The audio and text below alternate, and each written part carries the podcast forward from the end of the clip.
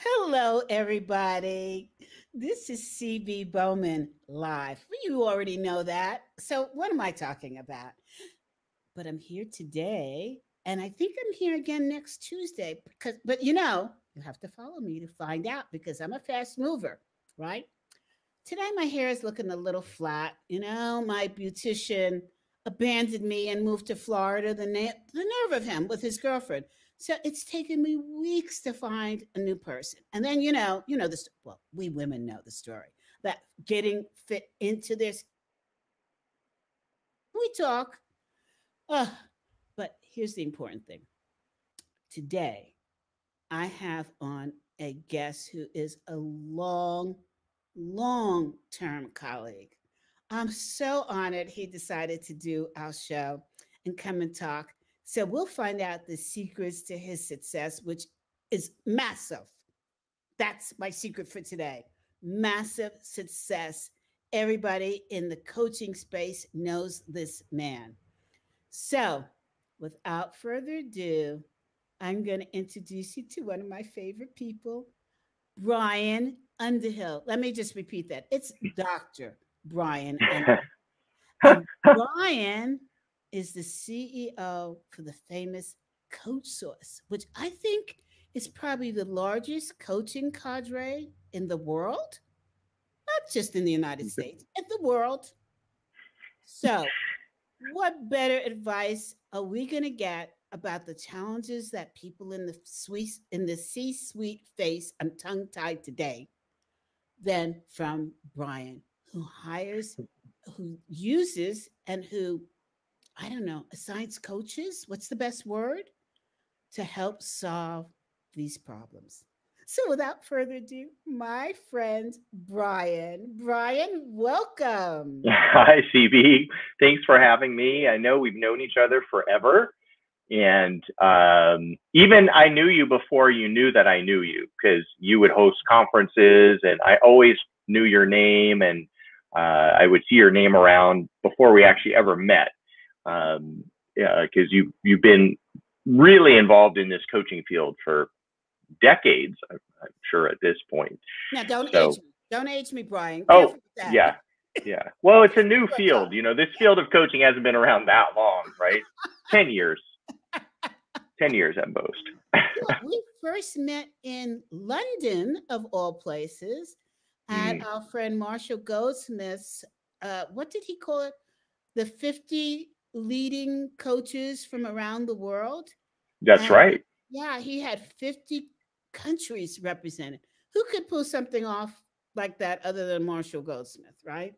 That's right. And that was only in 19. So that's why I'm surprised we hadn't met met until then, given that we hang out in the same circles or whatnot. But we finally met then and uh, at that event late December. And it was one of the last things I went to. Really, uh, we had a few more months of normalness, I guess, into yes. twenty, and that's about it. yeah, yeah, yeah.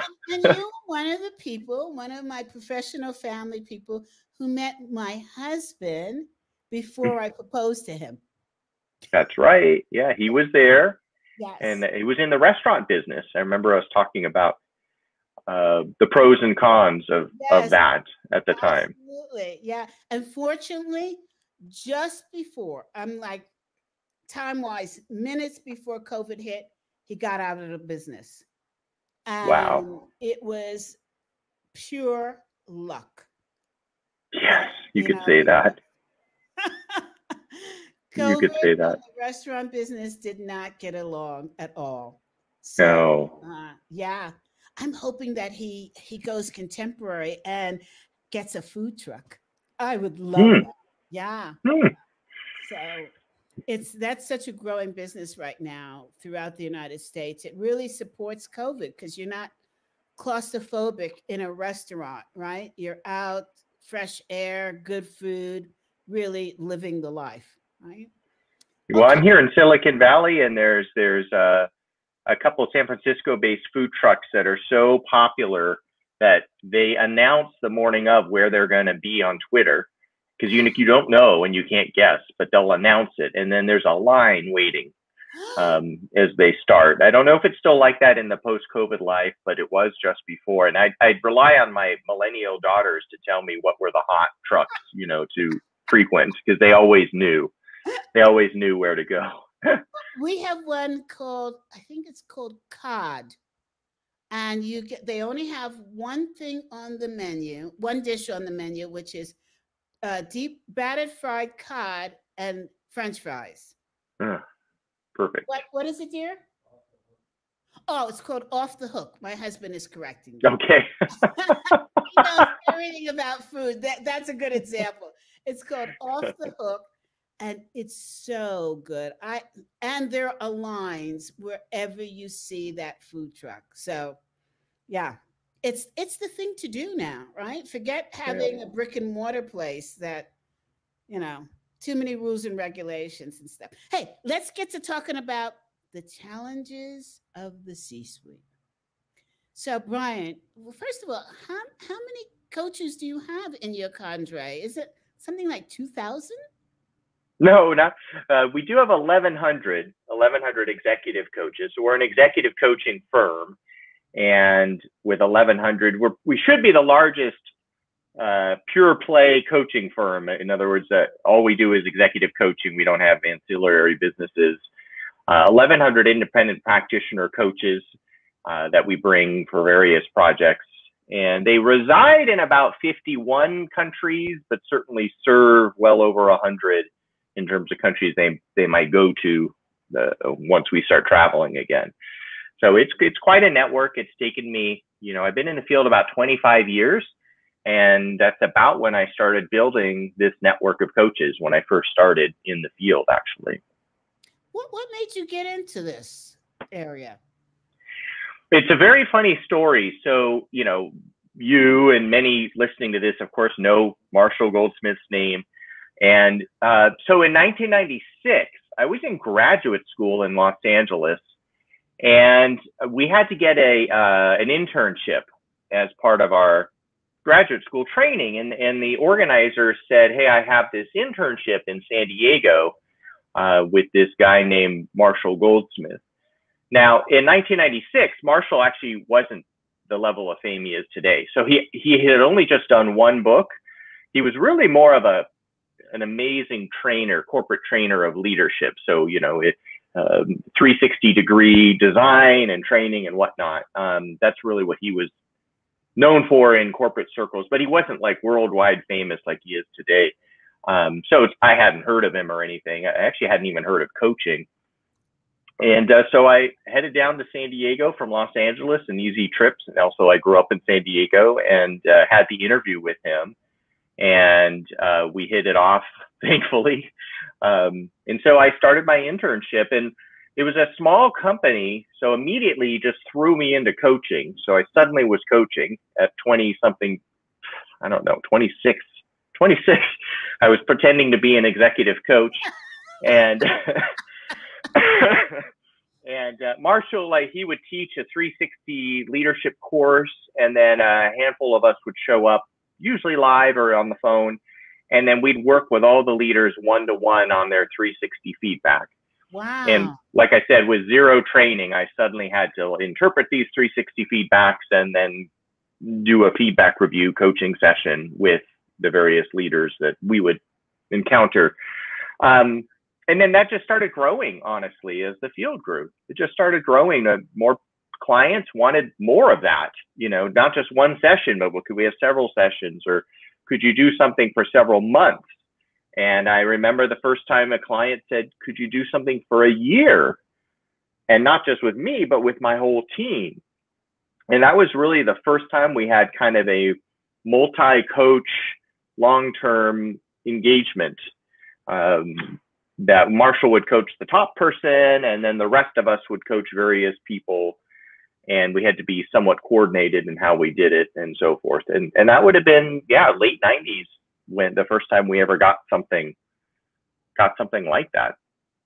So I need to ask you at that age, uh, and now, what's the most memorable thing that's happened to you in giving three first let's explain to the audience what 360 mm. feedback is Go.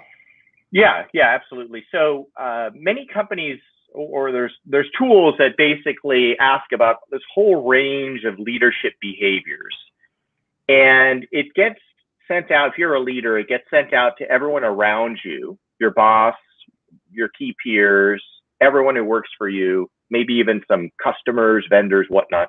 They all fill this out, indicating some of those leadership areas where you're really strong and those areas that you need help improving improving in and you get scores and then there's some written comments and sometimes you get a nice thick 50 page report all about your feedback on what you're good at and where you can improve nicely put okay so i remember when i had to do my first one when i was at general foods and i was the person that was taking it and i hmm. thought mm. no way no, I don't even want to know. I didn't understand it. I hated it. To me, they were all picking on me.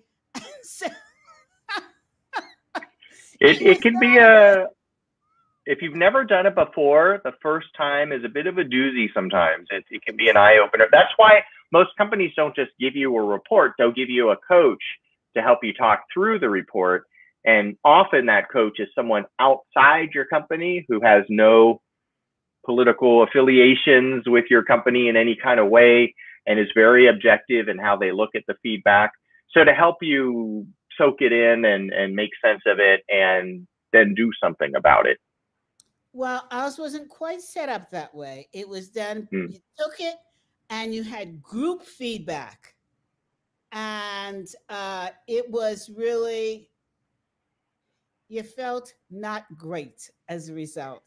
So it took me a long time to learn that this is actually a positive tool when used and when translated appropriately. Absolutely. I mean, you, you need to know what you're good at and where you can improve. And that's part of developing and growing as a leader is knowing yourself and knowing your strengths and your weaknesses and, and tool, a tool like this is actually quite vital uh, for that growth. And like I said, the first time the first time I got it, everything I thought I was good at, I turned out to suck at. And all the things, all the things I thought I was no good at, they said I was good at. It was like a total flip flop to how I saw myself as a leader. Um, it was a shocker, you know.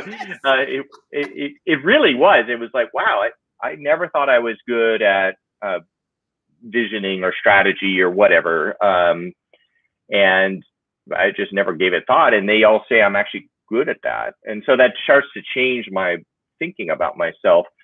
Um, and then I thought I was really respectful and great with people, which I am, but I had a tendency to to uh, treat people not the best if they if they worked for me or um, make destructive comments or jokes at other people's expense. I don't know that I solved that last one because it's sometimes just too tempting. Yeah. Um, but you know, and I never thought that would be something I'd be bad at or not good at, but I, that was actually one of my lowest areas. And so I had to really work on behaving a little better or a lot better. well, I think we all had that challenge when, when you get that sort of shot. What? exactly. I tell the story that when I started at General Foods, um, I was fortunate enough to have a mentor and they came after fashion and they came to me one day and they said cb you've got a little problem here. And i said what? I'm doing the best that i can. You know you go on that defensive road. And they said well people don't think you're very friendly. And mm. i'm like what are you talking about? I'm so friendly. I said i said what would cause them to say that? And they said you don't say good morning to anyone Oh, okay. Walking down the halls. Yeah. You don't say good morning. And when people say good morning, you just look at them. Mm. And, and they say, How was your weekend? And you look at them very like, Why are you asking me that question? Mm. Well, years later, uh, a colleague of mine, uh, who's now a colleague, but at the time was my therapist, said, and career counselor said, You are an in MBTI, you're a high introvert. That's what I was thinking. And introverts are, are sometimes seen as aloof and unfriendly when it's more a bit of shyness, right? Sometimes it's just shyness. Exactly. Exactly. Yeah. And I said, Well, I don't know what that means, but I hate people. Look at me. We have some work to do. said, yeah. Well, I, I feel fine. For now, it's working. yeah, yeah. No, For it now. It wasn't even working then. Okay, all right. Said, well, somebody tell me that I don't say good morning to people and I don't interact. And I don't understand the purpose of saying good morning. We have work to do. And mm, what do yeah. they care about how I spent my weekend? We're here today to get some. And he goes, there's where the problem is. mm-hmm. Mm-hmm. I said, but I don't understand. You know, I'm I'm very sensitive. And he said, and that's another problem. and I later found out about what I found out about Myers Briggs. And to today, yeah. to today, that's my favorite instrument. Um, because it allowed me to see that I'm not only a high introvert, I'm an INTJ. Mm-hmm. And I am high on every single market. There's no gray for me. I'm off the charts. hmm. INTJ, yes. And no, it's a classic instrument still to this day. It really yes. is. I, I, even just uh, uh, one of my daughters, I actually gave just got uh, got her the instrument. I'm waiting for her to fill it out. Uh, she's a P, so she's taking her long time to fill it out. because, no, Dad, you already know enough about man. I uh, maybe that's why she's not filling it out. I can guess what she is, but uh, you know, I thought I'd do it for real what, what uh, officially. I uh, I'm going to be guessing ISTP is what I'm going to guess. Oh, so we'll see if she actually fills this thing out. It's the P, uh, the introversion, you know, probably doesn't want me to know, you know, that kind of thing. So well, I think the first two call letters are always the easiest to identify in people. It's hmm. the middle ones that make the adjustment that are harder to hmm. uh, figure people out. But hmm. now, okay, I want to go back to the 360. I want to know what was the most challenging 360 that you had to give and how did you handle it? Hmm. Well, let's see. I've had a few 360s where the person got really slammed. I can think of one of the worst reports I've ever seen. And we were working with um, a police department of all things. And they, they really committed to leadership development. So everyone in any leadership role went through 360 feedback. Um, this might have been mid 2000s. And um, I had a number of really bad reports where they were kind of in 360. It often tells you the percentile that the person falls in for certain questions. So it's comparing them to everyone else in that company who who's taken the report. So uh, this one person had zero percentile on a couple of her questions. I mean that means she is at the bottom. There's no other place to be. Um, now that was not a good example in one sense because she would not accept or recognize what the feedback had to say. Mm. And as a coach, we only have an hour and you have to decide almost how hard are you going to hit them with this uh, because she clearly wasn't seeing it. And I was very gently and then increasingly more forcefully trying to show that this is pretty severe feedback that would be worth listening to she just wasn't going to see it. And um, in people's defense, sometimes it's it's it's hard to see that, and you know they get their feedback only an hour or two before they meet us. So um, sometimes I recommend that we need a follow up session in a in a week or something because this stuff it, sometimes it can be a, a pretty pretty yes. big hit for some people, and yeah, I think it was for her. And she just looked like a bit of a deer in a headlight, and nothing I tried seemed to get her to kind of embrace and welcome the feedback. And I felt pretty ineffective uh, as that session concluded. Now, I did have, I've had other times where the leader really took wait, it seriously. Wait, wait, tell us the end of the story Okay. there. What happened? There's no end. We only had one session and that's it. That's all they gave us. It was one session. It's not like today where you have extended amounts of sessions and coaching. Yeah. That's all I had. And I have no idea if I was able to help. Uh, my hope is that a couple of seeds got planted of, of in her mind of, Yeah. of some areas that she could improve. And with some time, then leaders can start to see this stuff a little bit better sometimes. You know, sometimes they just stay in pure denial and they're just not going to see it. But uh, with a little bit more time to let it soak in. But I can't tell you. I have no idea. Um, How sad. Yeah. that's why I'm pivoting to this other person. This was one of my hardest, hmm where he also got, he did not get the worst feedback by any means. So he got some tough feedback. Honestly, it wasn't that bad. But as some leaders are really overachievers and they really get hung up on not getting perfect scores. I mean, some of these folks have gotten perfect scores their whole life on anything, right? I mean, straight A students, great SAT scores, you know, summa cum laude, whatever. So they're they're very high achieving people, they're very smart people, and so you get a 360, and because of the percentile thing, it has to rank you. And uh, some of these behaviors, they just aren't going to be ranked 100 percentile. They're going to be low, lower. And I so I remember this. This was a one of these uh, e-commerce startups back in the internet.com era. And his feedback wasn't terrible, but it was, you know, had some p- points. And he really started to lose it. And he was just focusing in on every wrong thing. And I can't believe they're saying this and they're saying that. And you could see a lot of emotion in his face. He didn't cry. I have, I have had people cry, Okay. um, but he didn't. Um, and he was just really struggling with this feedback. And as a coach, what we then need to do is twist, kind of turn them to, well, what are you going to do about it? Okay, your feedback is what it is. These are their perceptions.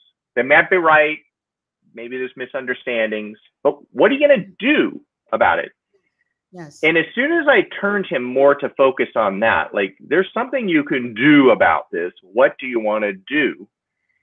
It was amazing to watch his countenance change and everything to the point of empowerment. So he got out of you know wallowing in his misery hmm and he realized that no matter what my feedback says, I still have a responsibility to do something about it. And once we got him thinking like that, we could focus on an area of development that would make a lot of sense, start action planning.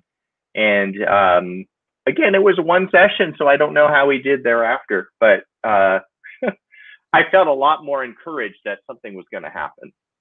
I wish we as a profession would make it illegal Mm. to um, give instruments that can really affect a person's life Mm. on the fly hmm because one session is doesn't even come near the surface of supporting people in change hmm and I'm such a strong advocate. If you're not going to provide the right amount of sessions, don't give it. Don't use the instrument. Yeah, right, It's really right. abusing the instrument and it's abusing the relationship with the person that's taking it.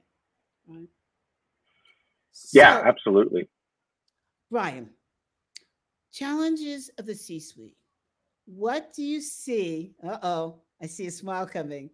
What do you see are the biggest, let's say, three challenges that people in the C suite are facing today? Hmm. Well, today, you know, we're in unprecedented times, as we know. Um, uh, it, it, it's really crazy times. So, as a C-suite um, leader, I'm sure most C-suite leaders are really figure, trying to figure things out uh, quickly. Uh, you know, we've we've gone through an incredible shift and disruption to our work lives. And now we're starting to see kind of a light at the end of the tunnel and some climbing out of there. depending on what industry you're in. I mean, some industries are just decimated. Um, others actually did way better than expected. Mm. I, I, you know, I don't know that I have a perfect answer at all. I mean, it, it is a crazy time of change, of um, you know, upheaval, even renewal. Uh, and coaches are in a great position to help leaders through these times. Um, you know, coaches can help leaders contend with change, uh, contend with trying to figure out how to make sense of the world around them, to be a confidential and safe uh, place to talk about some of their concerns. You know, coaching is is as you're well aware is is generally very confidential uh, dialogue, uh, questioning. And so I would imagine if I'm a leader and we're dealing with some tough business challenges right now, and, and you might not want anyone on your team know about some of the things you're thinking through and considering, or some of your fears, concerns. Um, it's not really safe to be doing that with your own team members. Probably never is, but now, you know, you don't want if you're really worried about the future, you may not necessarily want every person in your company to know that you're worried about the future. And so a coach is a great place to work through some of that.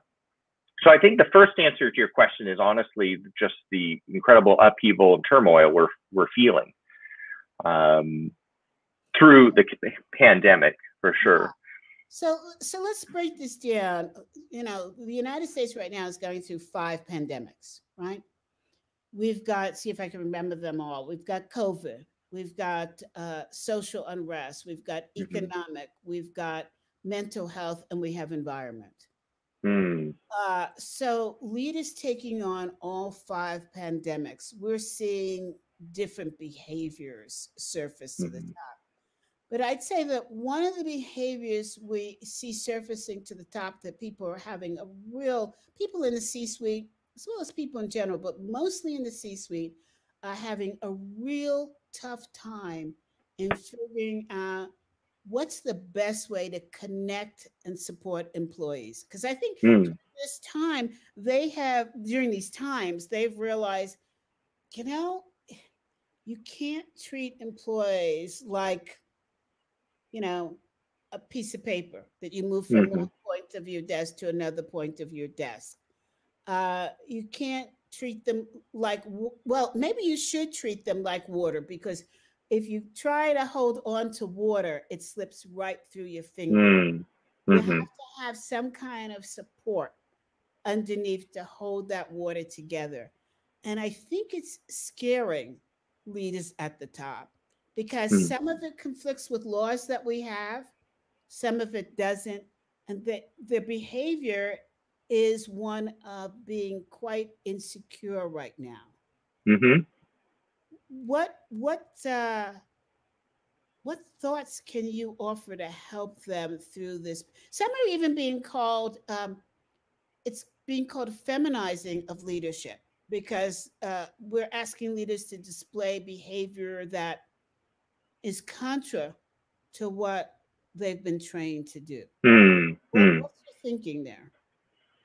Well, I know that as the pandemic unfolded, um, so my company is we have about 30 employees um, and 1,100 coaches, um, and as it unfolded, I remember, and maybe a month or two in, I I, I wasn't personally gripped with fear, um, and I wasn't personally extraordinarily worried about the future of my company.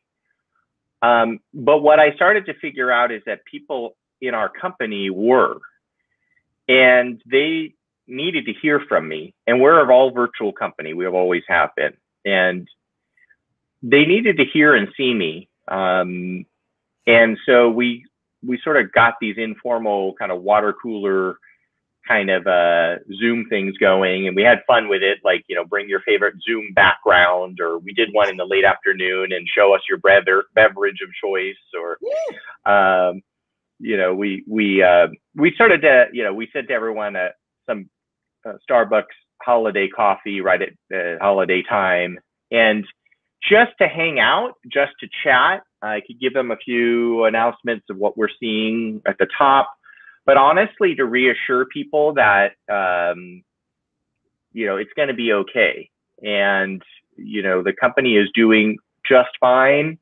Um, it's sort of like you you always want to know on the plane that the pilot's not worried, even if you're yes. freak, if even if you're a bit of a nervous flyer or whatever, right? If you if the pilot starts to talk and he sounds confident and comfortable, um, then you'll you'll calm down a bit because the pilot sees the view and he seems to know what's happening, he or she, and then so you feel better about that. Um, but the very few times, if you see the flight attendants that look a bit scared or something, they're probably scared because they ran out of Diet Coke. But you know, if you're if you're a fearful flyer, you're thinking, oh, they seem scared and concerned. You know, they're calling each other. Um, that gets you worried. So you need to see your leaders and you need to feel comfortable. And that doesn't mean that your leaders have all the answers. I, I don't, I didn't, and I still don't really have all the answers of what life is supposed to look like right now and in the other side of these five pandemics, as it were.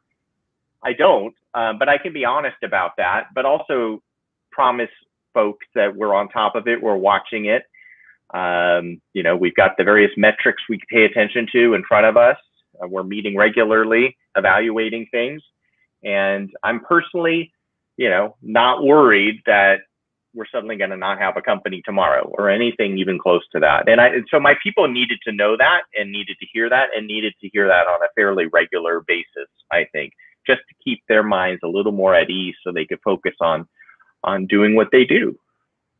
Yeah, I think, I'm not, not, I think, I know that you did uh, the thing that we as coaches advise leaders to do. So you actually walk the talk.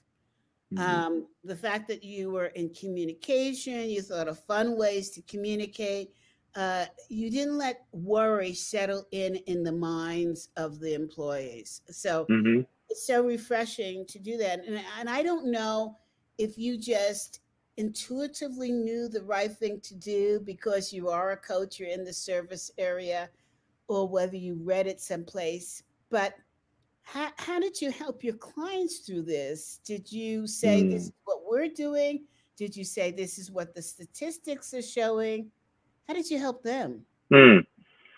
Yeah, and, and so the people that I coach, and I, I um, at this current moment now, I, I because I'm the CEO of a company, I only coach maybe two or three people at the most. Sure, sure. And by chance, the people I'm coaching, um, one is in a tech and one is was in nonprofit, um, and neither of them were having a rough time in their business. I mean, they're having a rough time for all the other reasons, but their businesses were doing well. In fact, the nonprofit unexpectedly started to do really well because of what they did for a living. Um, it was actually rather crazy. Uh, so they were both doing quite well. Um, but I think there's still decisions to be made. You know, there's still uh, challenges to to deal with. Uh, honestly, they both took the switch to virtual work kind of in stride. Um, mm. I did have issues with oh, probably both of them, but one in particular where they started to work crazy hours and and really losing so the work life balance started to become an issue. Well for one gentleman it always was an issue and we started coaching. When this happened it got really bad and um, it's still bad and uh, i'm trying to work with him on that one. Uh, for the other it, it was pretty bad too because then all of a sudden you're at home and you're on uh, video all day long and and and in, in the early days of course we couldn't really get out much or get some exercise to help our mental health and it was hard to sleep or you know all of that stuff that yes, we were yes. we had been dealing with so i did notice some challenges in the area of you know taking care of yourself and work life balance for the people that i was coaching during that during that time and still still today for that matter so in in the coaches that uh, are part of your company, CoachSource, let's mention hmm. that. Um, do they come to you for advice on working with their clients? They may not come to me personally, uh, but we have multiple ways for them to uh, get help. So if they're on a particular project, then whomever is managing that project, who most of the time is a trained coach themselves, um, is someone they can come and bounce ideas off of. Um, at times, there's uh, many of our coaches get involved in all kinds of groups. It doesn't have to be at CoachSource by any means, but um, I find there's a lot of informal groups of coaches that like to get together virtually and meet and uh, organizations like yourself or ICF or other places that coaches will sort of gather. I know the Harvard Institute of Coaching has done a lot of gatherings of coaches during this time. Um, some coaches, particularly those in Europe, work with coach supervisors, so they get a place um, to check in on themselves and and their practice as well. So there's there's coaches tend to be quite good at this kind of thing, um, and, and you know there's been no shortage of interesting free webinars and meetings yes. and all kinds of you know I've attended all kinds of interesting stuff that I might not have done if I was still moving around and out on the road and and whatnot. There's it's actually been quite interesting how much is out there to consume and learn from.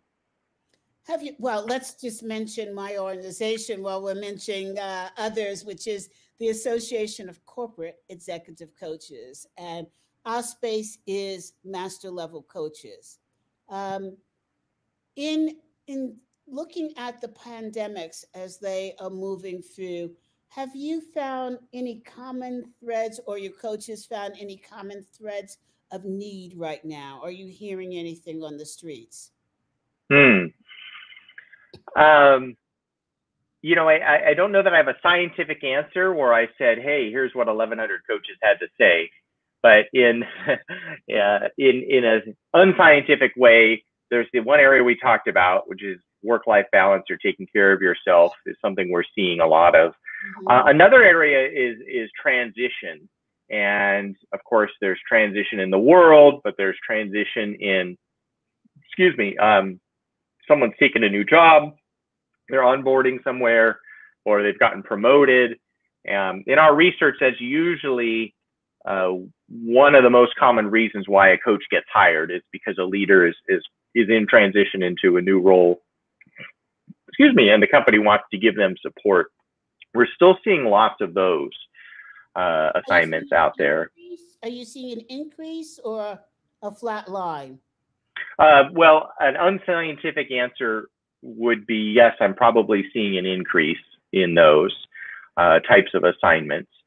Um, and then I, I, don't know if I, um, you know, we're seeing a rise in the interest of team coaching, in mm-hmm. group coaching, also shorter coaching assignments um, that are maybe aimed at leading through specific situations. And then, of course, um, a big rise in the area of coaching in DE and I. Uh, we're starting to see more clients that are specifically designing coaches, coaching programs or leadership programs for diverse leaders, and then giving them coaching uh, to go along with that. Uh, we've had a new influx of requests in that regard as well, which has been quite exciting and one that I imagine is going to continue to grow in the corporate world.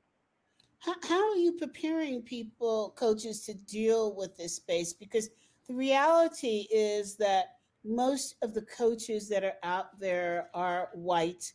And because, uh, you know, we just know that the way that things have unfolded in the United States, most of the coaches are not people of color.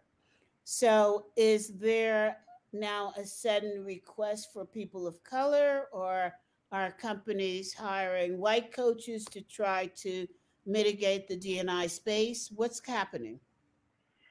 Yeah, I mean, uh, there's definitely a big interest in coaches of color. I, I remember chatting with uh, one of our coaches just a couple of weeks ago, and she said, "How's business?" And I said, "Well, it's okay. You know, we're we're sort of even from last year, so you know, I guess you could say it's a bit flat, but we're not shrinking, we're not growing, but it's okay." And she said, "Really?" I'm like, yeah, why? Should we be growing or shrinking right now? she said, she said, growing. She goes, I can't, I have so much work. And she's an African American coach from here in the Bay Area, and everyone, and she's uh, got a background like you can't imagine, and everyone is trying to hire her, and she's crazy busy and able to charge a lot more than she used to, and uh, and that's fantastic. So uh, coaches of color are in high demand. Um, at CoachSource, we keep track of our diversity numbers, and we have a whole new initiative designed to get more coaches of color into our organization because we still feel like we don't have enough. And uh, with some of these requests I've just described, in most cases, it would be coaches of color doing the coaching. Uh, there are some white coaches that really specialize in diversity and inclusion too. And we have uh, places in our system where a coach can indicate some of their specialty areas that they focus in, that being one of them. And so we can then figure out who does this kind of work.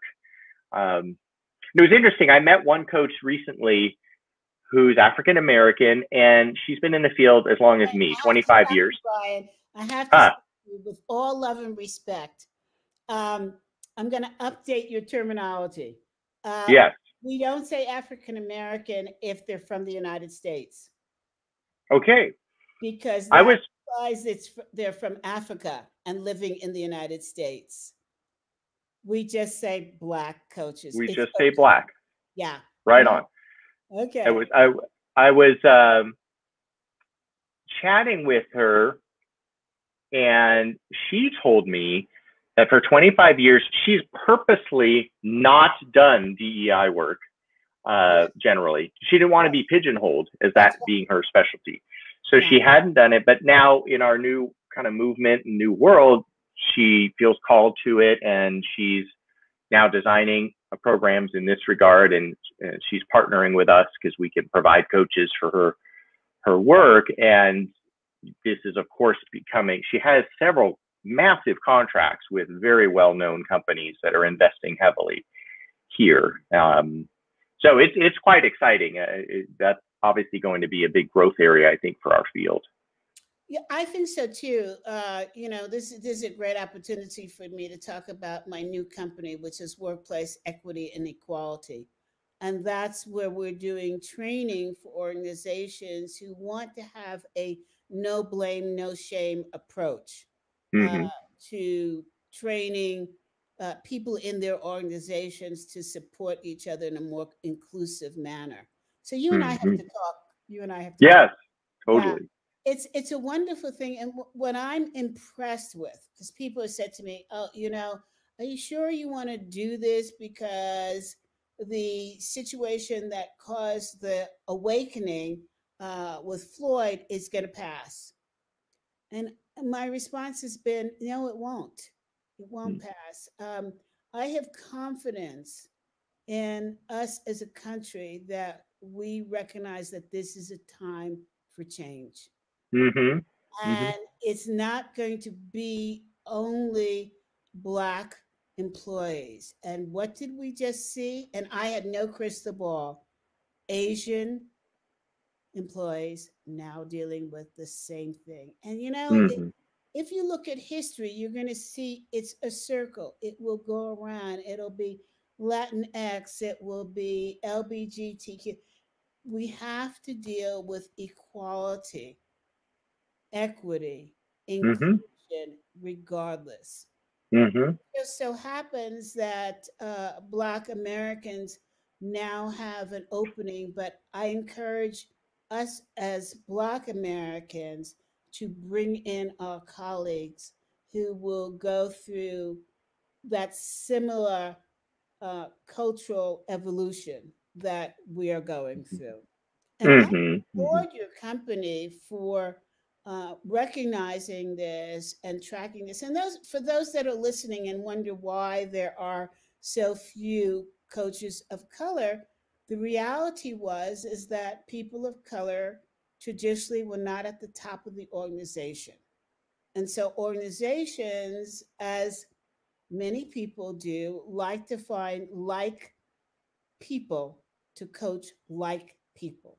So mm-hmm. there was not a need for African American coaches in their eyes. And now that more and more Africans are at the top of the African American I just did it. More and more Black Americans are at the top of the organization. There are there's a request and then there's an unfulfilled need. Mm. So hmm. that's really what's happening. It's an evolution of times. It was not done out of malice or lack of sight, but now it's a question of true need that's mm-hmm. supporting us. And uh, mm-hmm. Let me thank you for seeing that and opening the doors in your organization. We're we're really excited about that.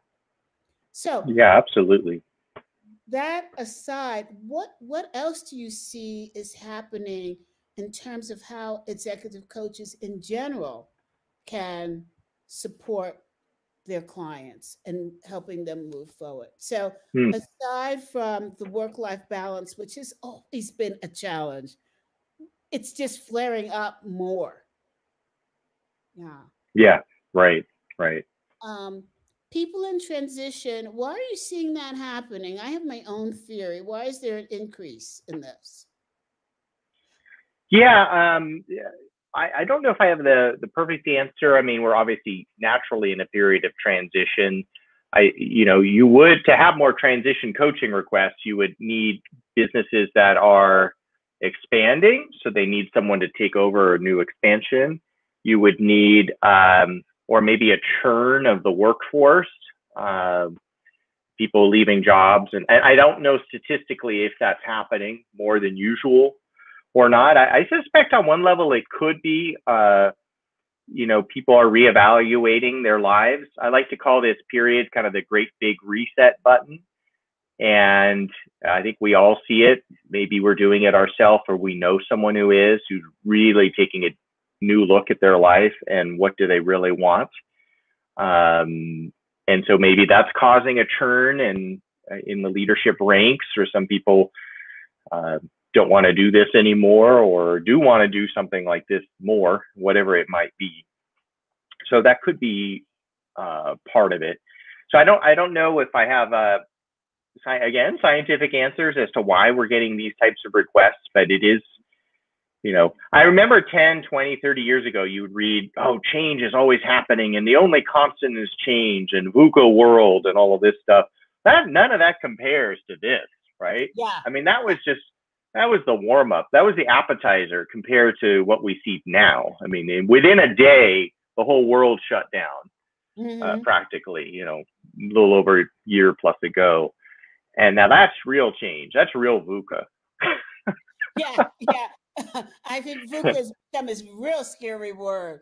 You know, here's what I'm seeing. I'm seeing it's a very interesting dynamic which really ties into a lot to that work-life balance. It's also uh, I need to look at my values. Yes. Yes. Because as a result of the five pandemics, there is an awareness of how we're spending our time. And mm-hmm. we we're moving now from this robotic stage as a workforce that, you know, you get up in the morning, you take your shower, you eat your breakfast, you go to work, you come home, you eat your dinner, you try to relax, you get it's the same routine that we tended to do without question. You know, it was about uh, earning enough income to be happy when you retire and taking care of your family. Now we're seeing, as Simon Sinek likes to say, what's the why? Mm-hmm. Why am I with this company? Mm-hmm. We're catching up to the Gen Xers who have always said, What's in it for me? So our version is, What's the why? Mm-hmm. mm-hmm. um, yeah. And the why has become much more passion driven than what we've seen before. And I believe, Brian, it's because for the first time as a society, we faced death head on. Mm-hmm. mm-hmm. But my husband and I both had COVID. Hmm. And mm. that was one scary, scary disease Hmm. that we got. Um, you really face mortality in a way that you, what? I didn't plan for this. And it's not like being in an accident and you're gone. It's hmm. you're still cognizant, aware, uh, cognizant of something that's out of my control. Hmm. And hmm. how am I spending my life as hmm. a result of this? And more, am I working for a company that really represents who I am? Mm. And do I mm-hmm. want to spend a great deal of my life with this organization? Mm-hmm. Absolutely. And that's part of what coaches can help leaders figure out. Now, granted, the company has usually hired the coach for a different purpose, mm-hmm. which is maybe to help the leader grow in a certain area of their leadership capabilities. But coaching is that confidential, safe space with an objective, experienced, you know, coach. Uh, and it, it's a place where a leader could explore that. And I, I haven't done it since the pandemic started, just because the two leaders I'm coaching, I'm not sure we're having those existential thoughts, but coaches I know have absolutely have, and I can see how that would occur, where a leader starts to wonder, um, what am I doing here, and and do I want to work for this this type of company, or in this career, or in, in this profession, or is this the time to start my business I'd always wanted to, or spend more time with certain key family and friends or whatnot. I mean, th- this is like I say, the great big reset button to get us to rethink our priorities and uh, what we value most in life. Yeah, as a mentor once said to me, during the time of crisis, there goes the time for great change and opportunity. Mm-hmm. Right, right. And and I think even uh, people who are thinking about change, not necessarily thinking about it uh, in terms of, you know, my family and me and I, but some are thinking about it in terms of um, is there a better way of doing this with a different organization, but staying in the same role? In mm-hmm. addition, is this the role that I want to stay in? I mm-hmm. and I have no, as you like to say, no scientific research on this, but once the schools open up, I wonder if more adults will be returning to school. Mm. Find their great why. Mm-hmm. Um, I'm noticing that those that are parents, the parents are talking more about their children in an envious way of, mm. Gosh, they get to choose now. They get to choose their path. And maybe mm-hmm. I need to stay out of their way as a parent, whereas before the parents like, yeah, you've got to be a doctor like me, you know. mm-hmm. But now I think they're seeing that children are looking at things differently, and maybe that's the way they should be looking at things. Mm. Now, I don't know. You're a parent of what, four children? yes. Uh-huh. What are you seeing is the discussion around the dinner table? it's crazy because uh, our four kids are in different phases of life. One's a high schooler, one's at college, uh, one's uh, finished college and starting to move towards grad school, and then one's professional and working. And they're in different phases of life dealing with this. And it's been kind of interesting to watch. Uh, you know, the the students, of course, can can school virtually. Um, the the the professional works for Facebook, so she could work from home. Uh, so she she and I are competing for bandwidth because uh, I noticed the I noticed my bandwidth go down a bit while our call started with you. I got me nervous. Um, she gets paid to be on Facebook all day long. Uh, what does she do for Facebook?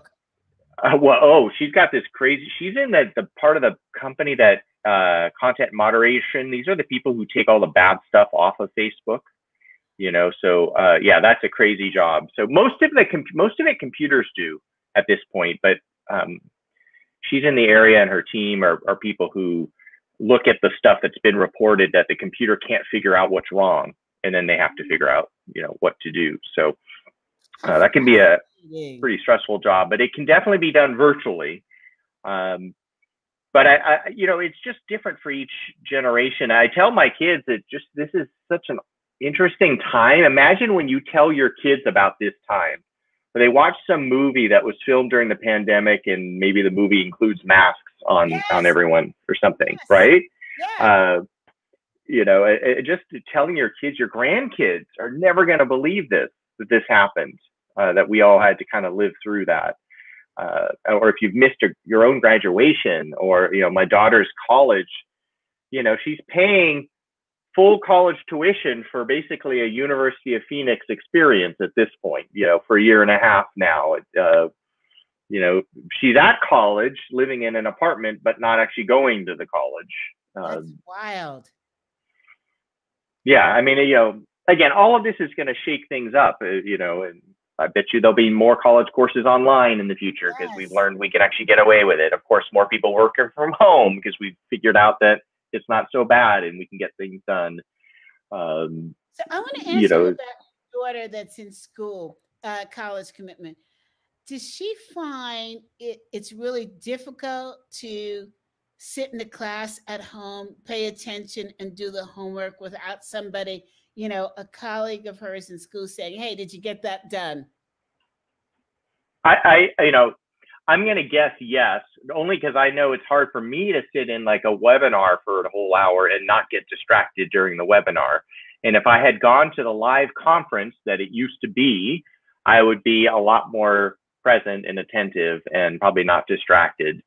So I've also signed up for conferences that I then didn't show up to because I yes. knew the recording.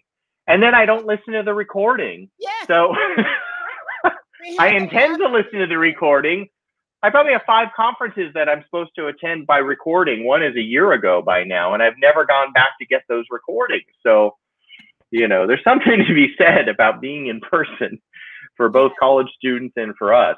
I think. Uh, I think, uh, you know, it does focus your attention more to be physically in the room. And and uh, yeah, for her, I know it can be pretty distracting to be really paying attention to class and your you know, texts come in on your your laptop screen or your phone or whatnot, and that will distract you. Oh my gosh, that is really funny. I, you know, I, I totally get what she's talking about because in our conference, we sold uh, the number of tickets we wanted to sell, okay. um, minusing out the fact that we were on Zoom and not live. And we had, oh, actually, relatively speaking, we had maybe 20% that did not show up. And, um, you know, and people paid, didn't ask for their money back, but we said you you can have the full recording. And mm-hmm. so, yep, I, I get it. oh my gosh. Hey, Brian, this has been tremendous. We're almost at the top of the hour. Um, any secrets, any information you want to share with us that our listeners should know about? We love secrets. Secrets? Well, what department are we talking about?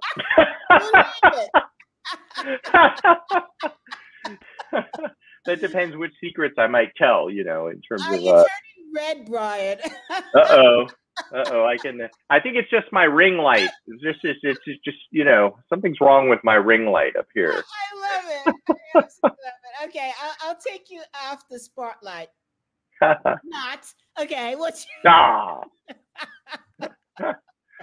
I don't know that I have a secret to say, but what I do say is because um, I've been doing a lot of speaking to coaches and to different groups, but coaches a lot of times, and reminding coaches, coaches, when you think of various professions, uh, I would argue that coaches are one of the better or best positioned professions to help the world during this time.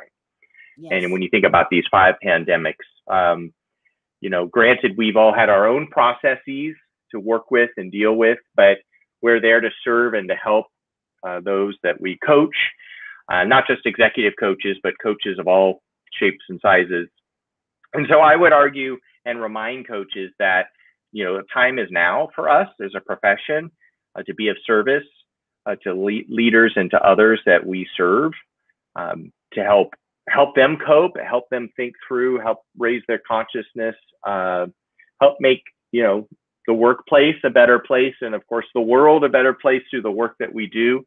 Uh, sounds quite aspirational, but you know there aren't too many professions that are perfectly suited for the, this type of a time, and I feel like coaching is one of them. That is, and so I encourage my brothers and sisters in coaching uh, to uh, keep that in mind that you're you're you know you are in a very noble profession that um, is adding value during this time, and um, you know keep it up, keep up the great work.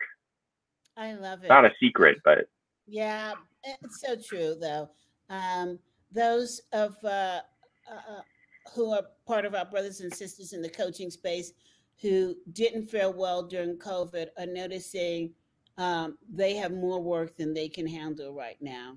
You know, mm, so, mm-hmm. uh, I encourage people to in our space to partner with each other um, so that you can take on more work and support each other in learning and in solving uh, the problems of the of the world. Mm-hmm. Uh, and with that, Brian, I'm I'm going to say that I loved having you on the show. Uh, I, I think that you added such a great perspective of what's going on in the coaching space and how we're helping to resolve the issues. And I also want to take a moment in out of respect for George Floyd. This is the uh, one year anniversary of his death. And I encourage people to go to our conference website, which is we, W E E, dash conference.org to look at, or dot org, O R G, uh, to look at how the work we're doing in helping to bring us as a people together as one. So, with that, on a serious note, we end our interview for today. Thank you so much, Brian. We look forward to seeing you again. Thank you. Thanks for having me. God bless everybody. Thank you. Uh, it's been wonderful. So hold on. I'm going to log off and um, say goodbye to everybody. And we'll see you next week.